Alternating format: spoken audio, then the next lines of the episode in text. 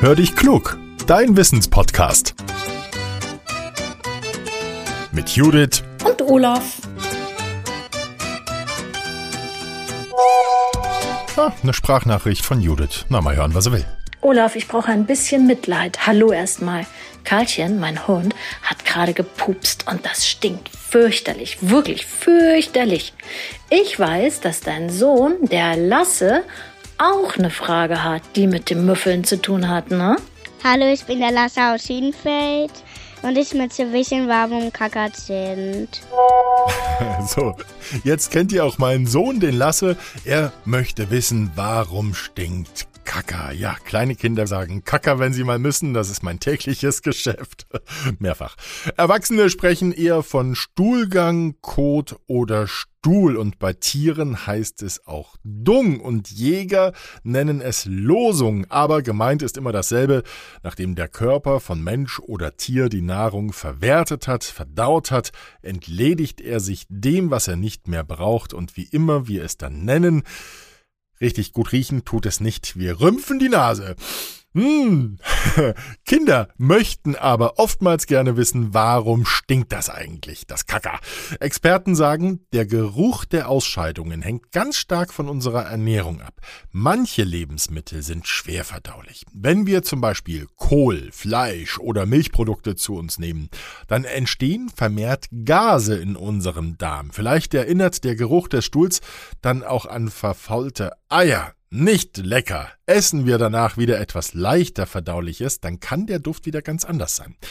Nehmen wir zum Beispiel Medikamente, dann kann es auch passieren, dass der Stuhlgang stärker oder ungewöhnlich riecht. Riecht er immer wieder sehr unangenehm, faulig oder säuerlich, dann sollten wir mal zum Arzt gehen, denn auch Krankheiten können hinter diesem Mief stecken. Manche Menschen vertragen zum Beispiel kein Gluten, das in Brot oder in den Brötchen drin ist, oder andere reagieren auf Laktose, die in der Milch oder im Quark steckt. Und wiederum andere Menschen haben Darmerkrankungen, die behandelt werden sollten. Oder mit der Bauchspeicheldrüse stimmt was nicht. Wenn wir immer wieder feststellen, dass es auf der Toilette stark müffelt, dann sollten wir zuerst mal unsere Ernährung umstellen. Wir können gucken, ob Milch oder andere Produkte der Auslöser sind. Nehmen wir Medikamente, dann können wir auch mal in der Apotheke nachfragen, ob es andere Mittel mit demselben Wirkstoff gibt. Wenn der Duft trotz allem stark bleibt, dann hilft auch eine Untersuchung beim Doktor. So, danke Lasse. Jetzt sind wir auch in dieser Sache klüger. Ich hoffe, ihr seid nicht gerade beim Mittagessen. Wenn ihr auch eine Frage für uns habt, dann nehmt sie bitte als Sprachmemo auf und schickt sie uns an hallo at podcast-factory.de. Ihr könnt auch unsere Speakpipe benutzen. Den Link dafür findet ihr in den Show Notes. Wenn ihr uns eine Sprachnachricht schickt, verratet uns auch, wie ihr heißt, wie alt ihr seid und wo ihr wohnt. Und an dieser Stelle nochmal der Hinweis, wir verzichten ja jetzt auf Werbung bei Hör dich klug. Ihr drückt auf die Folge drauf und könnt sie sofort hören, ohne lästige Werbung. Das finden wir besser und ihr bestimmt auch. Jetzt investieren wir jede Woche sehr viel Zeit und Herzblut in die Produktion der neuen Folgen.